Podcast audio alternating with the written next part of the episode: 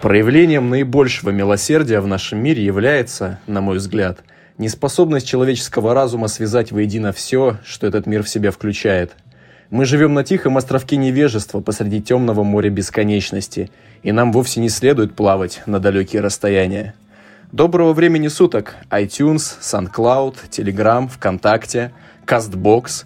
В эфире второй спешл подкаста «Минус тридцать по Кельвин Кляйну». Меня зовут Максим, и сегодня с нами в студии, со мной в студии, потому что из постоянных ведущих я сегодня один, мой товарищ Темур. Всем привет! Темур а, должен, на мой взгляд, первым, не первым, а просто дешифровать ту заветную цитату, которая прозвучала в конце первого спешала и прозвучала в начале этого выпуска. Итак, Темур, чья же эта цитата? Конечно же, как могли многие догадаться или не догадаться, это цитата Говарда Филлипса Лавкрафта. Ну, если я сказал бы немножечко по-другому, поприветствовав вас фразой вроде «Ктулхуфтхаген», многие из вас бы сразу догадались. Это оригинальное при... это приветствие оттуда? Это культистов приветствие? Я просто не знаю. Это фраза, которая часто повторялась в их заклинаниях. И не то чтобы даже заклинаниях, а просто такая расхожая фразочка. Прикольно. В общем, как вы поняли, сегодня мы хотим а, заняться расширением кругозора наших слушателей, дорогих слушателей, и поведать вам о таком замечательном писателе, как Говард Филлипс Лавкрафт. Именно поэтому Темур пришел сегодня к нам, вот, чтобы поведать мне, как человеку, который любит его творчество, но не так с ним знаком, и вам, которым, возможно, вообще не знакомо его творчество. Итак, с чего мы начнем? А начнем мы, пожалуй, с антуража нашей сегодняшней истории. Ага. Если мы хотим сделать эту историю действительно похожей на те, что писал маэстро Лавкрафт. То есть все-таки придется на фоновую музыку ставить что-то такое мрачноватое или все-таки разбавим? Можно в этот самый момент что-то и поставить. Можно попробовать, хорошо, я попробую это сделать. А действие будет у нас, наверное, происходить в Новой Англии. В том месте, откуда есть пошла Америка, как она есть. Ибо наш герой родился в городе Провиденс, штата Род-Айленд, двадцатого августа тысяча восемьсот девяностого года. Так что же из себя представляет это место? Э, как я уже сказал, это э, было одним из тех э, мест, куда прибыли и где ос, э, основались первые колонисты, первые английские колонисты, которые приехали в Америку. То есть именно там зародился такой праздник, как День Благодарения, возможно? Не совсем, но это Новая Англия, как она есть. Новая Англия или Старая Америка, как бы я сказал по-другому. Ясно. Ну так вот, почему же мы должны акцентировать это внимание? Ну, наверное, потому что э, именно там, э, в тех краях, как, как нигде в Соединенных Штатах Америки, близка связь с континентальной Европой. Той самой, что колонисты оставили за бортами своих э, кораблей, отправившись э, на поиски нового счастья. И там сложилась некая особая мифология. Потому что англичане были там не первыми, там были голландцы, там были представители коренных народов. И, э, как это часто бывает, одни верования наслаивались на другие. Люди общались между собой, контактировали, обменивались. И в те времена, когда голландцы были еще не просто приставкой «ван» в фамилиях, а настоящими голландцами, проживающими в той области. Трушными голландцами, да. Да, трушными голландцами, ну или, по крайней мере, потомками, близкими-близкими потомками тех, кто там жил. Там и родился герой нашего повествования. А, между прочим, если мне память не изменяет, дедушка у него был сам голландцем. И а, если мы покопаемся в творчестве, обязательно в отдельных рассказах можно а, вот эту вот нить а, все-таки уловить. Ну, кстати, у него очень сильно прослеживается в рассказах любовь к путешествиям, к кораблям. Возможно, это связано с тем, что он хорошо знал историю своего рода. У него же, ты сказал, у него дедушка был голландцем? Да, дедушка был, э, во всяком случае, не совсем голландцем, но имел голландские корни. Просто... Когда я читал биографию Лавкрафта на Википедии, которая, часть из которой сейчас открыта передо мной, здесь как раз написано, что а, дедушка Лавкрафта был центром его вселенной. Этакой. Да, да, это так и есть. Именно потому что Лавкрафт долгое, длительное время воспитывался а, у дедушки. А... По каким причинам? Давай озвучим, чтобы зрители, слушатели понимали. Давайте немного да. расскажем о его родителях. Да, и о его детстве. Пройдемся просто по его детству, чтобы слушатели понимали, почему его творчество выглядит так, как выглядит. Ну, поначалу, наверное, ничего не предвещало беды. Лавкрафтианского ужаса. Это точно. Да, и бесконечности холодного космоса, наполненной невероятными ужасами. Он был мальчиком, рос вундеркиндом, с детства знал несколько языков. Читал стихи уже, по-моему, с трех или с трех лет. Читал, писал стихи сам да. даже. Да, он и начинал-то со стихов. А, потом... Ну, потом... Потом все пошло наперекосяк. А, в тот самый момент, наверное, когда его отец а, попал в психиатрическую больницу, и там, там же умер. Кстати, через какое-то время туда же попала и его мать. Поэтому... Будущий писатель э, воспитывался длительное время у своих тетушек, воспитывался у своего дедушки, который во многом привил, э, его, э, привил ему читательский вкус. Тогда же он, э, наверное, с подачи дедушки... Ну, одним из любимейших его произведений были сказки «Тысячи и одной ночи». Поэтому неудивительно, что... Образ безумного араба Абдуль Аль Хазреда, который... красной нитью, да, да, да. проходит через его творчество. Конечно же, это автор э, легендарного, ставшего уже, перешедшего со страниц произведений Лавкрафта на другие произведения. Слушай, по-моему, это труда. недавно, я недавно, извини, перебью, mm. я в доме Зингера видел, ты же говоришь про Некрономикон. Конечно, конечно. Я в доме Зингера него. видел Некрономикон, его можно купить. Но, правда, там что-то, ну, не совсем похоже на мифологию, но это было забавно. Не, ну, мне кажется, настоящий Некрономикон нельзя купить, нужно принести. Его нельзя читать, если ты хочешь жить. шестьсот шестьдесят шесть девственниц или совершить что-то такое же безумное. Да, и как говорил... И сам Лавкрафт, дедушка произвел, вообще оказал на него большое влияние. Даже, я больше чем уверен, но нигде об этом не говорится, во всяком случае в тех источниках, которые попадались мне. Но вот эта связь внука и дедушки прослеживается в одном из его произведений. А, можно я угадаю, как профан? Давай. Это не «Ужас Данвича»? А, не совсем. Там я сейчас тоже... говорю про заброшенный дом, или как-то так он я называется. Его, я не помню. Это... Ну, хорошо, хорошо. Потому что главный герой, именно вместе со своим дедом, пытается разгадать а, загадку нехорошего дома. Так что я больше чем уверен, что под этим дедушкой подразумевается дед самого Лавкрафта, о котором мы сейчас и говорим. Ну, так вот, а, как вы видите, безумие, оно уже... С раннего детства давлело так или иначе над Лавкрафтом, и точнее его семьей. К этому можно также еще добавить его увлечение довольно-таки модными в то время романами в жанре близком к жанру хорроров. Это не были романы Эдгара Аллана По? Он же жил... В том числе и Эдгар Аллан По, потому что из всех авторов, пожалуй, на тот момент он был ближе всего к э, Лавкрафту.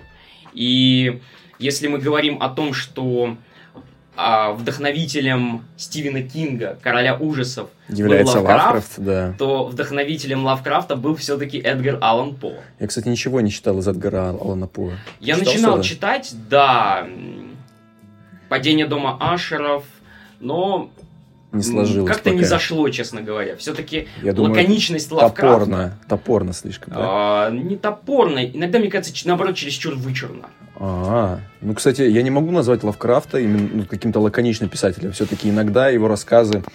Их интересно читать, в них особая атмосфера, которая иногда пугает до усрачки, будем честны. Но иногда все-таки чувствуется, что либо это проблема перевода, либо это все-таки проблема Лавкрафта, что язык немножечко бедноватый. Связано ли это с... С чем это может связано? Ну, окей, это уже, я думаю, мы говорим о вкусовщине. Окей, давай вернемся к... А, ну, опять же, я все-таки немножечко закончу твою мысль. А, мне кажется, немного неправильным а, обвинять а, Лавкрафта в отсутствии литературного вкуса. Хотя Ты бы... так говоришь, как будто я реально его так обвинил. Мне сейчас стыдно, нет. Нет, нет, не нет, так. что ты, что ты, Макс. Я просто хочу немножечко парировать. Хорошо, хорошо, полемика. А, в том смысле, то, что э, ну, не стоит забывать, кем после... основной род деятельности Лавкрафта, ага. э, именно то, чем он зарабатывал себе на жизнь, потому что зарабатывал он э, в основном и не тут рассказами. Мы, и тут мы плавно подводим, да, к, к его дальнейшей биографии. Хорошо, закончи мысль, пожалуйста, это круто. Да.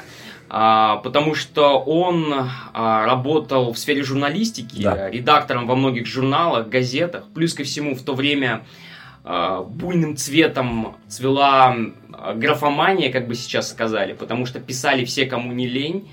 И многие начинающие авторы с удовольствием нанимали таких людей, как Лавкрафт, чтобы те правили их тексты. Графомания, я думаю, в то время нормально, тогда же не было Твиттера. Может быть, действительно. Не было социальных сетей, где люди могли высказываться. Нельзя было так просто распространить свое творчество, поэтому это было... Слушай, я бы хотел пожить в то время, но не в Провиденсе. Да, все-таки. Ну и еще, конечно, стоит упомянуть, раз уж ты мне напомнил про Провиденс, все-таки Новая Англия, в первую очередь, когда говорят про Новую Англию, сразу же мне вспоминается первая половина семнадцатого века и салемские дела, так называемые, над ведьмами, с чем у нас всегда ассоциируется Америка. Америки то, в Америке это тоже было? Сжигали ведьм. Серьезно? В Америке? В Америке? В Америке? Я первый раз про это слышу. Ничего Страна себе. Свободы. Я Там думал, сжигали это... ведьм. Ничего себе. Опять же, я поэтому и говорю, казалось бы, для нас всех Америка ассоциируется Ужас. Ну, с чем угодно, но только не с религиозным мракобесием. Слушай, они очень хорошо поработали над э, пропагандой, потому что я вот не знал к двадцати годам об этом, хотя истории, ну, люблю, интересуюсь. Ну, тысяча шестисотые годы, да, это оно и было. Может быть, это не успело так развиться, потому что времена охот на ведьм, они в то время уже повсеместно были уже не модными. Но все-таки... Первые американцы немножечко попрактиковались в разжигании костров. Неплохо. И сжигании красивых дамочек. Хорошо. Он был журналистом и начинал, собственно, писать рассказы. Можно ли назвать его карьеру журналиста выдающейся? Или мы все-таки не будем на ней акцентировать внимание? Я не думаю, что на этом стоит акцентировать внимание, но э, э, я бы рассказал о следующем.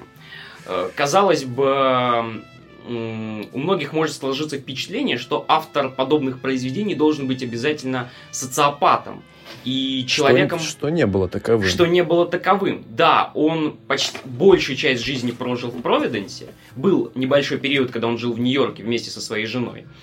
Но Нью-Йорк был для него слишком шумным городом после провинции. И, как ты говорил, он путешествовал. Да, он путешествовал, но и, он путешествовал по штатам. И я хочу внести вот это вот... Его переписка, по-моему, стала одной из самых активных и самой такой содержательной в то время. Абсолютно, абсолютно. Как раз-таки к этому я и подводил. К сожалению, едва ли пятая часть его писем сохранилась. Ну, но его душеприказчики, душеприказчики уже после его смерти смогли что-то собрать и опубликовать это в книге под названием «Избранные письма». Потому что писал он не просто своим друзьям, он писал, он отвечал фанатам, причем отвечал он весьма пространно. У него в то время были фанаты? Уже в то время, когда он начинал печататься, причем фанаты были из самых разных слоев населения. И самое главное, он не видел разницы в том, кому и как отвечать. Он мог как школьнику, восхищенному школьнику, так и университетскому профессору так написать... Так и какому-нибудь бумеру, да, тридцатилетнему. Да-да-да-да-да. Написать пространное... пространное сообщение на шесть-семь листов плотным, кровью. Мелким почерком. Да нет, не думаю, что кровью. Потому что на семьдесят пять тысяч писем, как говорят, он написал именно столько. Ему бы крови не хватило. Это точно. Да, то есть он не был все-таки социопатом, у него была жена, которая, кстати... Были, кстати, слухи... Соня Грин. Соня Грин. И были слухи о том, что...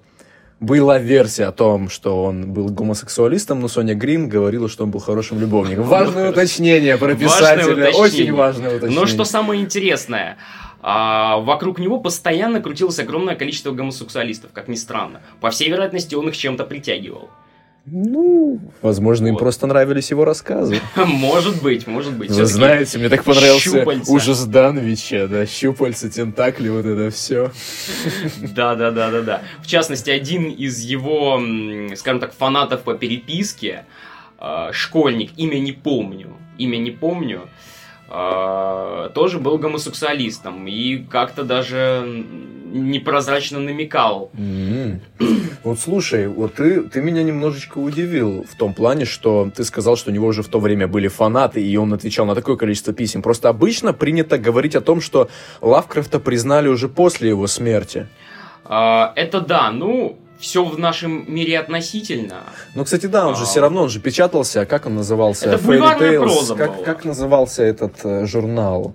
Tales, что-то там, какие-то там, я не помню. Он не в одном печатался, если мне память не изменяет. Но суть остается сутью, то что это была э, бульварная проза, и ее не воспринимали всерьез. Это не то, что, может быть, люди э, хотели бы перечитывать снова и снова. Ну да, это не классика тогда бы, была. И никто бы не подумал, то, что когда-нибудь это действительно выстрелит и превратится в целую субкультуру. Фух. Ну что, может тогда поговорим уже о субкультуре и о том... Точнее, сначала мы поговорим о субкультуре и о произведениях Лавкрафта, а потом уже, наверное, перейдем к тому, как, насколько многослойным, много, я даже не, не знаю, как это, многогранным оказалось его творчество, насколько большое влияние оно оказало на всю современную культуру, и отрицать этого нельзя. Итак, по рассказам, что ты читал? Вот у меня просто был сборник под названием «Зов Ктулху». Я понимаю, что это далеко не все. Есть еще «Хребты безумия», насколько мне память не изменяет. Это отдельное произведение. А, и еще куча всего. Ну, «Зов Ктулху», кстати, тоже отдельное произведение, отдельный рассказ. Просто у меня книга, ну, такая по толщине, была вот «Зов Ктулху». Там был «Ужас Данвича», «Шепчущий во тьме», рассказ про... А, по-моему, у меня «Храм». Да, «Храм». Вот про немецкую субмарину Марину. Очень круто. Один из моих любимых. Мне тоже прочим. Вот он очень нравится. Но мой любимый — это «Шепчущий во тьме». «Шепчущий во тьме» — это вот прям конфетка. Слушай, давай тогда вот с этого начнем. Я люблю начинать именно с этого. Как ты познакомился с творчеством Лавкрафта? Во сколько лет? При каких обстоятельствах? Возможно, это очень интересно и забавно. А, было это довольно-таки давно. Учился я еще... В... А, нет, не в школе. Я учился уже в лицее. Было мне эдак лет семнадцать. Наверное. Я тоже в семнадцать познакомился с его творчеством. Да, это, наверное, какой-то все-таки триггер срабатывает в определенном возрасте. Я уже тогда понял, что все-таки нужно было это делать пораньше, потому что ну, его рассказы, то есть я могу оценить его язык, и могу оценить глубину его мира, но чтобы прям напугаться, но вот этого все-таки у меня не было. Мне кажется, в таком возрасте важно не испытать чувство страха, а почувствовать атмосферу. Потому что в первую очередь ну, да, Лавкрафт — это атмосфера. Ее нужно, ею нужно проникнуться. Именно поэтому пересказывать его рассказы всегда сложно. Ну да, потому теряется что... фишка какая-то. Ну, вы знаете, там были тентакли, а потом вот это. И ты как бы, чувак, тебя слушает, думает, зачем ты мне это рассказываешь? Серьезно, лучше просто дать и почитать. Его атмосферу очень трудно передать без его языка. Да, да, да, так и, и есть. И без его перлов. Мой любимый мем, связанный с Лавкрафтом, это... это... Тебе не придется описывать монстров, если ты назовешь их неописуемыми. Так и есть, так и есть. А, в этом и есть а, такая фича Лавкрафта. Потому что ты сам Ост... додумываешь. Оставлять поле для размышлений. Все зависит от того, насколько больная у тебя фантазия по итогу, блин. Поэтому я подозреваю, многие по-разному воспринимают его. Да, вот каждый меня, находит в нем что-то свое. У меня свое. Товарищ сейчас читает Лавкрафта, и он немного не понимает, почему мне он нравится, почему нравится тебе. Кстати, наш общий знакомый, его зовут Эдик. Вот, я его как бы подстегнул, подстегнул почитать, и, да, вот он говорит, вот вроде, ну, прикольно, но вот как-то вот я думал, я думал, меня торкнет сильнее. Что нужно делать таким людям, чтобы они подумали по-другому? Изобретать машину времени, наверное, возвращаться в свои семнадцать лет, семнадцать лет на большой карьере. Где мои семнадцать лет, да, да, да. Да, и читать уже... Ну, слушай, кстати, вот я его, я его начал читать в семнадцать лет, вот я прям купил бумажное издание в семнадцать лет. Купил, прочитал где-то... Вот я дочитал до «Шепчущего во тьме», мне он очень понравился. И потом я бросил. И перечитал я это все уже вот в двадцать, этим прошлым летом. И вот тогда он мне прям очень понравился. Поэтому, наверное, все-таки дело... И реально, я, конечно же, не боялся, но зато из-за того, что у меня мой читательский опыт стал еще богаче за эти три года, я оценил его язык и его атмосферу. Поэтому все-таки не в возрасте, наверное, дело. Возможно, это просто вкусовщина, как это обычно и бывает. Ну... Я всю нашу полемику разрушил простым объяснением. Это вкусовщина. Нет. Ну, можно сравнить восприятие Лавкрафта как дорогое вино, которое со временем становится только лучше. Люблю такие аналогии. Я бы выпил сейчас вина. Ну, к сожалению... Налить вина у меня есть. Думаю, после. Окей. Окей, так, по рассказам, давай поговорим об атмосфере. Я думаю, наши слушатели уже догадались о том, что это раз, рассказ в жанре ужаса. И чем же они могут вас зацепить? Почему это не просто ужас, который можно наблюдать, например, у Стивена Кинга? Я не пытаюсь принизить его творчество, но мне он как бы просто не заходит. А, и я считаю, что Лавкрафт, он все-таки как-то повыше уровнем стоит, чем Кинг. Именно в плане атмосферы. Возможно, я просто не знаком с фотографией. Неважно. Короче, давай поговорим про атмосферу. Про атмосферу? Ну, наверное, загадка атмосферы, даже не то чтобы атмосферы, а э, того влияния, которое оказал э, вообще на культуру Лавкрафт, э, кроется в общей структуре его произведений. Что она, это такое? Она довольно банальная, согласись. Я о другом. Я хочу сказать о том, что он создал мифологию. А, ну это не структура, это именно, да, бестиарий, мир, бестиарий. сеттинг. Сеттинг, да. Именно так. Если мы э, посмотрим э, на других культовых писателей, оказавших влияние на жанр э, научной фантастики или фэнтези, остановимся. Самый ближайший пример. Айзек Азимов?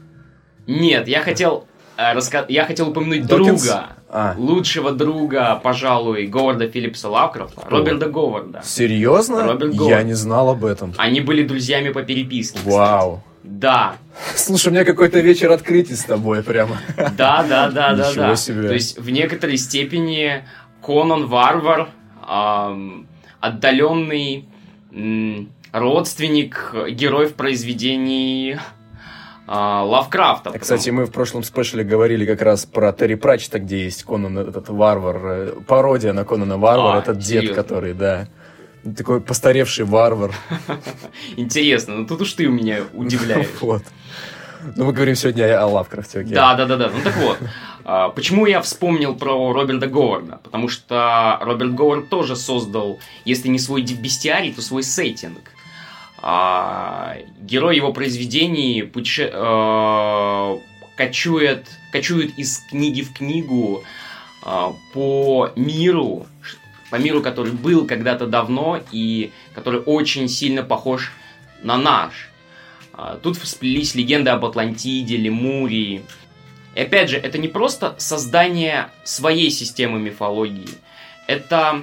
Куча отсылок? Куча отсылок, куча да. отсылок. В этом смысле я могу привести свою любимую вселенную Warhammer сорок тысяч. Где есть аналогии практически на все? Где есть аналогии практически на все, начиная от древнеегипетских мифов и заканчивая... Ктулху. Если покопаться, думаю, можно и Ктулху найти. Стопудово есть. Стопудово. Лавкрафт есть везде. Да. Окей. Что же из себя представляет сеттинг Лавкрафта? А, сеттинг Лавкрафта? Сеттинг Лавкрафта базируется на представлении о хтонических силах, а, о чем-то изначальном, что существовало так давно, что никто из живущих об этом не знает. И о том, это что боги. человечество... И о том, что человечество – это просто песчинка во времени, которая ничего не стоит для тех существ, которые стоят выше. Типа, в это, это очень явственно, без очень явственно ощущается в произведениях Лавкрафта, что человечество в этом мире вообще ничего не стоит и ничего не решает. И это прям гнетет. Чувствовал это, когда читал? Да, да, да. Причем, как ты сказал, песчинка, и не просто песчинка, а не, далеко не первая песчинка. Да, которую пережили все эти существа божественные. Uh, да, эти старые боги, uh, которые создали наш мир из крови младших богов, которые когда-то восстали против них, uh, но впоследствии они пали перед натиском оставшихся живых младших, и погрузились в сон. в сон. Я бы сказал, даже по нашим меркам сон вечный, но наша вечность всего лишь мгновение, да, наверное. Да, по сравнению с их вечностью. Но для существ такого масштаба, как они. А, кстати, Ктулху, он к младшим существам принадлежит? К младшим он богам? Он спит. Раз он спит, значит, он старше. А, но все-таки Ктулху — это не самый крутой, по-моему, из э, древних богов. Насколько я помню. А, нет, он, пожалуй, для авторов самый известный. Да, но не самый крутой, не самый могущественный. А, наверное, самый могущественный все-таки Азотот. А, он, а, как говорилось в его миф- мифологии, тот, кто повелевает mm-hmm. всеми богами. Царь а, богов. Можно сказать и так. Зевс, Один, Аполлон, Перун. Ну, э, или Перун не главный был, я не помню. Ладно, не будем уже. Да, вот тут уже... Что-то я, по-моему, переврал. Но... Итак, давай немножечко поконкретнее. Сеттинг. Это... Что, что я помню из сеттинга Лавкрафта? Это всегда очень мрачная, очень гнетущая атмосфера такого старого... Старой Америки, как мы уже упомянули. Провинциальный, провинциальный город, город, где не совсем в порядке дела идут с хозяйством. У многих, возможно, даже... Очень плохо, там люди, например, голодают. Вообще, вообще, хочу поговорить про структуру. Я уже сказал, что она довольно банальна, но она всегда, блин, у него работает. По сути, по сути, у нас есть какой-то, например, вот у нас есть какой-то персонаж. Я надеюсь, что это не будет спойлером, но просто это, ребят, просто вы, наверное, уже за свои года пересмотрели столько фильмов ужасов и прочитали столько книг, я надеюсь на это, что я думаю, эта концепция не будет для вас новой, и мы просто скажем вам о том, что это придумал как раз Лавкрафт. Суть концепции заключается в том, что есть некий главный герой, у которого все хорошо, ну более-менее. Он какой-то профессор, либо еще кто-то, то есть он, в принципе, нормально живет спокойной человеческой жизнью. И тут он начинает заниматься, ну, замечать какое-то странное... движение вокруг себя. Это может быть какие-то существа, которые ему, возможно, мерещатся на первое время, по его мнению. Либо это просто какие-то события, которые поначалу кажутся случайными. И суть фабулы в чем? А, концепции, а не фабулы в чем? Поначалу автор думает, что да нет, это какая-то хрень, мне все это мерещится. А, да нет, нет. А может, все-таки нет, давайте-ка я покопаюсь поглубже, нужно поисследовать. И потом в итоге, из-за того, что он сам проявляет интерес к этому, его жизнь за это очень дико наказывает. Он либо умирает, блин, либо сходит с ума. По-моему, я сейчас пересказал почти все произведения Лавкрафта. Да. Ну, я бы тут, наверное, процитировал Ницше. Который если... здесь стоит, кстати. Который здесь стоит у тебя на полке, я уже да. заметил. Если, долго смотри... Если ты долго будешь смотреть бездну, бездну то и бездна, бездна будет смотреть тебя. тебя. Да. да, так и случается с его персонажами. Зачастую. Да. И, повторяю, это работает каждый раз. Давай поговорим о твоих любимых рассказах. А... Я думаю, это должно быть послужить неким путеводителем для наших слушателей, если они хотят ознакомиться с его творчеством. Пускай это не будет а, рассказ «Дагон», который мне не понравился, на самом деле, когда, с которого я начал читать. Я пускай, тоже. Пускай это будет рассказ, например, «Шепчущий во тьме», который мой любимый, или твой любимый. Ну, например, я бы остановился на рассказе «Храм». Потрясающий. Потрясающий, да. да. Тут мы с тобой сошлись, да. во мнении. А, потому что, м, во-первых, место действия все-таки отличается. Это не какой-то дом а, в провинциальном городке, как да. мы уже неоднократно говорили. Это немецкая, это немецкая подводная субмарина. лодка, да, да. субмарина, где они находят статуэточку. А, ну, они не хотели ее сначала забирать. Капитан корабля не г- говорил не трогать ее, но они ее забрали, и начинают происходить необъяснимые вещи. Что примечательно в этом рассказе, мне очень нравится такая структура повествования. Оно ведется от... Ну, структура — это дневник. дневник. Дневник. Это потрясающе, я люблю такое. Вот когда ты читаешь... Я, я в видеоиграх люблю, когда собираю, собирать всякие там отрывки, которые в итоге у тебя потом в голове складываются в какое-то целостное повествование. Здесь то же самое. Это очень интересно читать. Uh, да, в данном случае дневник, он выступает в роли некого сакрального предмета. Это да. такой портал между тобой и тем человеком, который его писал. Uh, учитывая специфику происходивших там событий... Uh, Можно пор... проследить, что происходит с этим моряком, да, блин. Да, ты как будто бы заглядываешь через этот портал. Да. Uh, потому что um, события там действительно не самые радужные. После того, как немецкая субмарина, а действие происходит в Первую мировую войну, топит гражданское, по-моему, это было гражданское судно. Да. Ну вот не в этом суть. Не в этом, правда. Они поднимают э, выживших, не совсем выживших, уже умирающих э, людей, и у одного из них э, забирают статуэтку. И тут, как это часто бывает у Лавкрафта, звучит предупреждение. Э, не надо. Не, не надо. Лезь, оно тебя сожрет. Да-да-да, во многих его произведениях он обязательно работает, да. Находится некая сила внешняя. Которая говорит, не надо. Или не человек, делай, да, не делай который этого. Предостерегает. Окстись. И тогда же, действительно, как ты правильно заметил, капитан всячески пытался отговорить их. Потому что в самой статуэтке изначально чувствовалось, не да, сказать, но... чтобы что-то зловещее, но что-то отталкивающее. По-моему, статуэтка Ктулху была или нет? Нет, там... Какой-то подводный бог. Что-то такое было, не буду врать. Просто она была странной. Окей, хорошо. Для них всех. Ну, да. Это было именно ощущение, которая рождалась. Я думаю, такие артефакты, они излу- излучают какую-то ауру в мире Лавкрафта. Да. Вот ты, кстати, говоришь Лавкрафта, я говорю Лавкрафта, как правильно? А? А, слушай, это зависит, наверное, от того, как каждый из нас в семнадцать лет прочитал впервые эту фамилию. Окей, я буду говорить Лавкрафт. Ну да, хорошо. И с того самого момента на подводной лодке начинается череда необъяснимых событий. Сначала их нельзя назвать э, мистическими. Выход из строя приборов, ну, в то время техника Первая была не настолько война, развита. Конечно, да. да, да, действительно. Но э, когда начинаются загадочные смерти, люди начинают видеть странные сны, кто-то сходит с ума, назревает бунт, угу. Снежный ком, он катится и... Я думаю, все-таки нужно попридержать коней. Я, я, я с радостью бы обсудил это с тобой, но все-таки давай не будем спойлерить. Хорошо, как скажешь. Если еще упомянуть произведение интересное, это, конечно же, Герберт Уэст, «Реаниматор». А, да, а, по-моему, я его читал. В первую очередь потому, что а, в нем, в литературу и вообще в культуру, а, наверное, впервые был введен а, образ зомби, ожившего мертвеца. Потому что главный герой, Герберт Уэст, одержим идеей возвращать людей к жизни после смерти. Но если изначально это было благородным порывом души человека, который действительно хотел победить смерть, после случилось так, что он сам стал смертью, потому что он нес ее другим. Mm-hmm. И тут даже прослеживается, наверное...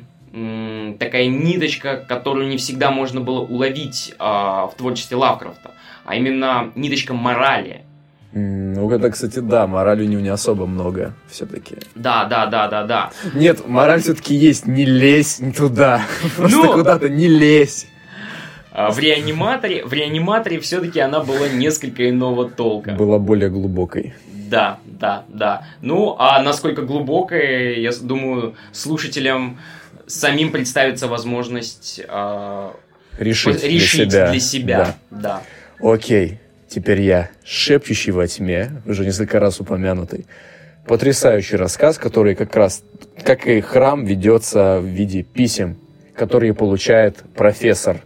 Профессор, по-моему, Альберт Уилмер, да, специалист по американскому фольклору. Сперепи... Переписывается с Генри Экли, который живет в горах Вермонта. И у Генри Экли начинают происходить странные вещи, о чем он начинает писать Уилмерту. Дальше ничего не буду говорить, ребят, просто, если вам интересно, почитайте. Я, я уверен на двести, блин, процентов, что вас этот рассказ не разочарует. Мне он, он прям вкатил, несмотря на то, что я очень много на тот момент прочитал. Я думаю, мне будет сложно удивить, но вот это мне прям очень понравилось. Я кайфанул. Окей. Ну и все-таки немножечко пройдемся про одному из самых популярных рассказов. Ну, мы, мы и так назвали один из самых популярных. «Ужас Данвича», ребята. «Ужас Данвича». Запомните и почитайте. Это классика, это знать надо. Именно там появляется, кстати, Некрономикон впервые. Если что, я сам не офигел, а, когда узнал. Тут ты меня удивляешь. Yeah. Вот. Ну и, собственно, поговорим о том, насколько сильно повлиял Лавкрафт на современную культуру. И не только современную. Ну, в первую очередь, наверное, начнем с избитого, со Стивена Кинга, о котором мы уже говорили. Да. Потому что сам маэстро неоднократно говорил о том огромном влиянии, которое он оказал на него Лавкрафт. К тому же, если рассматривать лавкрафтиану в целом как явление, именно как книжное явление в литературе, то следует упомянуть интересную вещь, то что со смертью Лавкрафта цикл произведений не закончился, потому что перо из складных... Кружок этот был, да? Лавкрафтянский да, да, кружок. Да, да, да, лавкрафтянский кружок. Да. Последователи, его последователи, в том числе и его... Стивен Кинг там же тоже был, по-моему. А, Стивен Кинг отчасти, но все-таки под кружком я бы подразумевал тех, кто непосредственно писал угу. о тех же людях, о тех же персонажах, тех же богах, что были у Лавкрафта. Этакие фанфики того времени. По сути. Да, да, фанфики, но они, мне кажется, очень органично вписались в лор. Они приняты за канон, кстати? Вот тут я затрудняюсь ответить. Но одним из самых таких был Август Дерлет. Не знаю такого. Но он... Он каким образом отличился все-таки? Скорее не как писатель, а как... собиратель э, наследия Лавкрафта, потому что он и еще некоторые из ближайшего окружения писателя э, собрали обрывки его произведений, в частности, письма, о которых я уже упоминал, mm-hmm. э, и э, дали старт э, тому, что впоследствии я бы назвал э, победным маршем лавкрафтианы по умам гиков и не только. Гиков. Интересно. Окей. Где мы сейчас можем встретить творчество Лавкрафта? А, да, я думаю, почти повсеместно. А, в литературе мы можем отследить множество отсылок к его творчеству, может быть, даже не явных, а каких-то косвенных. А, а, многие авторы ужасов а, вдохновлялись его творчеством и пытались передать эту атмосферу первобытного хтонического ужаса. Да, и использовали уже вышеупомянутую концепцию, которую я рассказал. А, да, это, конечно же, компьютерные игры. А, компьютерные игры, а, тут, я думаю, мы можем оба дополнить эту тему. Мы, кстати, вот на, на одном из выпусков первых разговаривали про Stygian. Stygian, да, мне как-то не удалось еще поиграть, но я от себя могу упомянуть другую игру, довольно-таки старенькую. Call of Cthulhu? Зов Ктулху, yeah. The Dark Corners of the Earth, темные mm-hmm. уголки мира. Которая как шутер игралась, по-моему. Она как шутер, да, но шутер своеобразный. Mm-hmm. Шутер, где... Стрелять-то как раз-таки не особо-то и приходится. Ну, да. Нужно ходить, разговаривать с местными жителями, пытаться разгадать какие-то загадки. Это больше детектив, на мой mm-hmm. взгляд.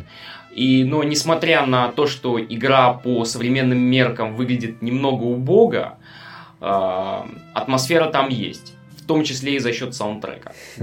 Кстати, про музыку. Расскажи про Металлику. Я же вижу, что ты хочешь. Да, да, да, действительно, я хочу, я хочу. Ну, Металлика, может быть, не настолько близка к лавкрафтяне. Они получили Грэмми за песню «Зов Ктулху». Нет, в том смысле, что тема, тема творчества Лавкрафта в их творчестве не так явно просто. Она косвенно, затронута косвенно. В отличие от некоторых других групп, о которых я упомянул. А насчет Металлики... Фанатом Металлики был э, бас-гитарист. Фанатом Лавкрафта. Уху, да. Фанатом да, творчества Лавкрафта был бас-гитарист Клифф Бёртон. Угу. Тоже очень э, интересный персонаж вообще в рок-сцене. Может быть, не настолько известный. Но, в частности, упомяну то, что... Не помню, в каком-то году, по версии журнала Rolling Stone, он был признан одним из лучших бас-гитаристов всех времен. Да, и... Все басисты, басисты злые люди. Знал эту шутку? Я не знаю, мне, мне друг басист рассказал. Говорит, басисты самые злые люди на земле. Не знаю, не знаю. Может быть, может быть. А, может быть, этим и можно объяснить его любовь ну, да. к ужасам Лавкрафта. А, ну так вот, и, и с, во многом а, им, по большей части, была написана песня The Call of Cthulhu, а, инструменталка. Мне кажется, если ее послушать, то атмосферой отчасти проникнуться можно. Что-то в ней такое есть.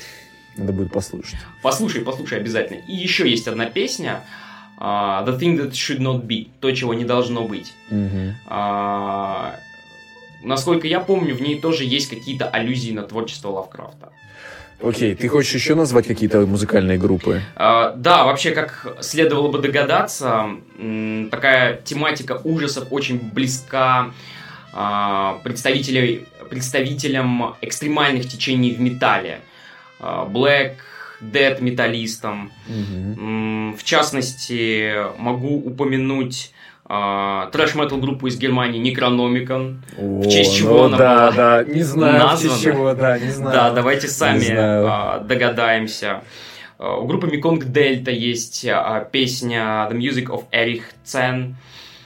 Uh, точнее, это альбом целый даже. Как вы помните, это один из рассказов uh, Лавкрафта. Там описывается музыкант, слепой музыкант, который своей игрой мог открывать порталы в другие измерения.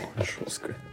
Да, ну также могу э, галопом по Европам упомянуть из, ну скажем так, первого эшелона металла такие группы, как э, The Side, э, Morbid Angel, Septic Flesh, где, ну, хотя бы в названиях песен фигурирует, э, фи- фигурирует э, название рассказов или какие-то мотивы э, Лавкрафта. Да даже взять... Э, нашу, более близкую нам группу Король и Шут. Серьезно? Серьезно, серьезно. У них есть композиция «Дагон». О-о-о. Я с Кишей просто вообще не знаком. Я сам, у мне них... она не попадалась. Это что-то mm-hmm. такое... Рак, ты когда готовился к выпуску, узнал, поди? Нет? Честно, да, да. Я и сам Кишей плохо знаю, так что... Наверное, не удивительно. Окей, okay, окей. Okay. Я тогда дополню тебя, но не про музыкантов. Я тут себе выписал. Существует целая религия, которая смешивает писание Говарда Лавкрафта с сатанизмом, черной магией и путем левой руки.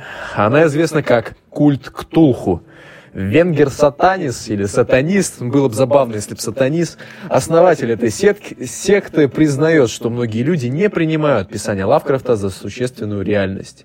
Сатанис, или Сатанис, утверждает, что каждый человек формирует свою собственную реальность по своему желанию. Культ Ктулху утверждает, что древние жили на Земле бесчисленные тысячелетия тому назад, и что они распространяют свою темную, запретное и тайное знание людям и поныне. Да. Мурашки по коже. Восставшие младшие боги были побеждены, их пролитая кровь создала вселенную. Некоторым из выживших малых богов удалось вырваться, и они изгнали древнейших, которые сейчас спят и ждут своего часа. Ну, собственно, про это ты уже говорил. Да, да, да. Вот. Ну, что еще можно сказать, ребят? Есть замечательные настолки. Ужас Аркхэма, да. Которую я хочу поиграть. Ты играл, кстати, в нее? Я не играл. Нет, нет. Но учитывая, как часто к ней выходит дополнение... Да, мне еще подруга... Она, по-моему, кстати, по ди энд ди нет. Или нет? По-моему, есть какая-то игра по Лавкрафту на системе ди энд ди. Еще может быть. Подруга недавно, я написал, типа, как дела, над кого-то играем в настолку. Какая-то тоже по Лавкрафту была, в жанре детектива причем. Возможно, кстати, это, это, по-моему, не Ужас Аркхэма. Там нужно прям распутывать дела, там, mm. это прикольно. Вот. Настольные игры, опять же, если возвращаться к компьютерным играм, я сейчас вспомнил, в третьем Варкрафте была раса безликие, которая полностью скопирована с образа Ктулху. Что-то мне это напоминает, даже по названию. Да, вот. Ну, ну и, собственно, сейчас мы даже видим возрождение интереса к Лавкрафту в кинематографе. Да, недавно да. вышел фильм с Николасом Кейджем. Как он называется? «Цвет из иных миров». Вот, надо будет сходить на него, кстати. А, да, название, конечно, буку... почти буквально повторяет а, название одного из его рассказов. А, но по сюжету, по-моему, авторы допустили некоторую... Вольность. Вольность, вольность, да. да. Но тем интереснее нам будет, как людям, которые уже Думаю, читали. Думаю, да. Будет, вот. Что, будет с чем сравнивать. Еще насчет настольных игр я бы упомянул, потому что мне эта вотчина достаточно близка, но, правда, я все-таки ближе к настольным варгеймам. Ну, да. а, есть такой настольный варгейм, называется Dust тысяча девятьсот сорок семь. А, действие происходит... В Провиденсе? Нет, однако. В альтернативной вселенной, а, я не буду вдаваться в нюансы, это может стать... зачином даже для отдельного спешала. Ну да. А, ну так вот, а, и одна из фракций по-моему, называется The Cthulhu Mythos. Это, по сути, последователи культа Ктулху. Прикольно. Да-да-да, в явном виде. То есть, это не какие-то намеки, отсылки. Это в чистом Никто виде. Никто тут не культисты. Ходит вокруг да около. Мы просто говорим, что они культисты. Культисты, Всё. да. Культисты. культисты. Вот. Я, в принципе, сказал все, что хотел. А, я думаю, да. Я тоже. Итак, для начала я сделаю затравочку на следующий спешл, возможно, в котором ты тоже появишься, судя по тому, что ты как-то отреагировал на эту цитату. Но она будет, наверное, более толстая по сравнению с той, что была на сегодня. Я хотел бы, чтобы не было кольца, чтобы ничего этого не было. Так думают все, на чью долю выпадает подобное. Но это не им решать. В наших силах решать только то, что нам делать со временем, что нам отпущено. С нами, с вами был подкаст «Минус тридцать» по Кельвин Кляйну. Со мной сегодня был Тимур. Спасибо тебе большое, что Спасибо пришел. За приглашение. Я надеюсь, что эта беседа повторится не раз. Не конкретно это, а последующие на другие темы. Я надеюсь, что мы хорошо поработали над, над Лавкрафтом. Вот. Спасибо, что послушали. До новых встреч. Пока. Пока.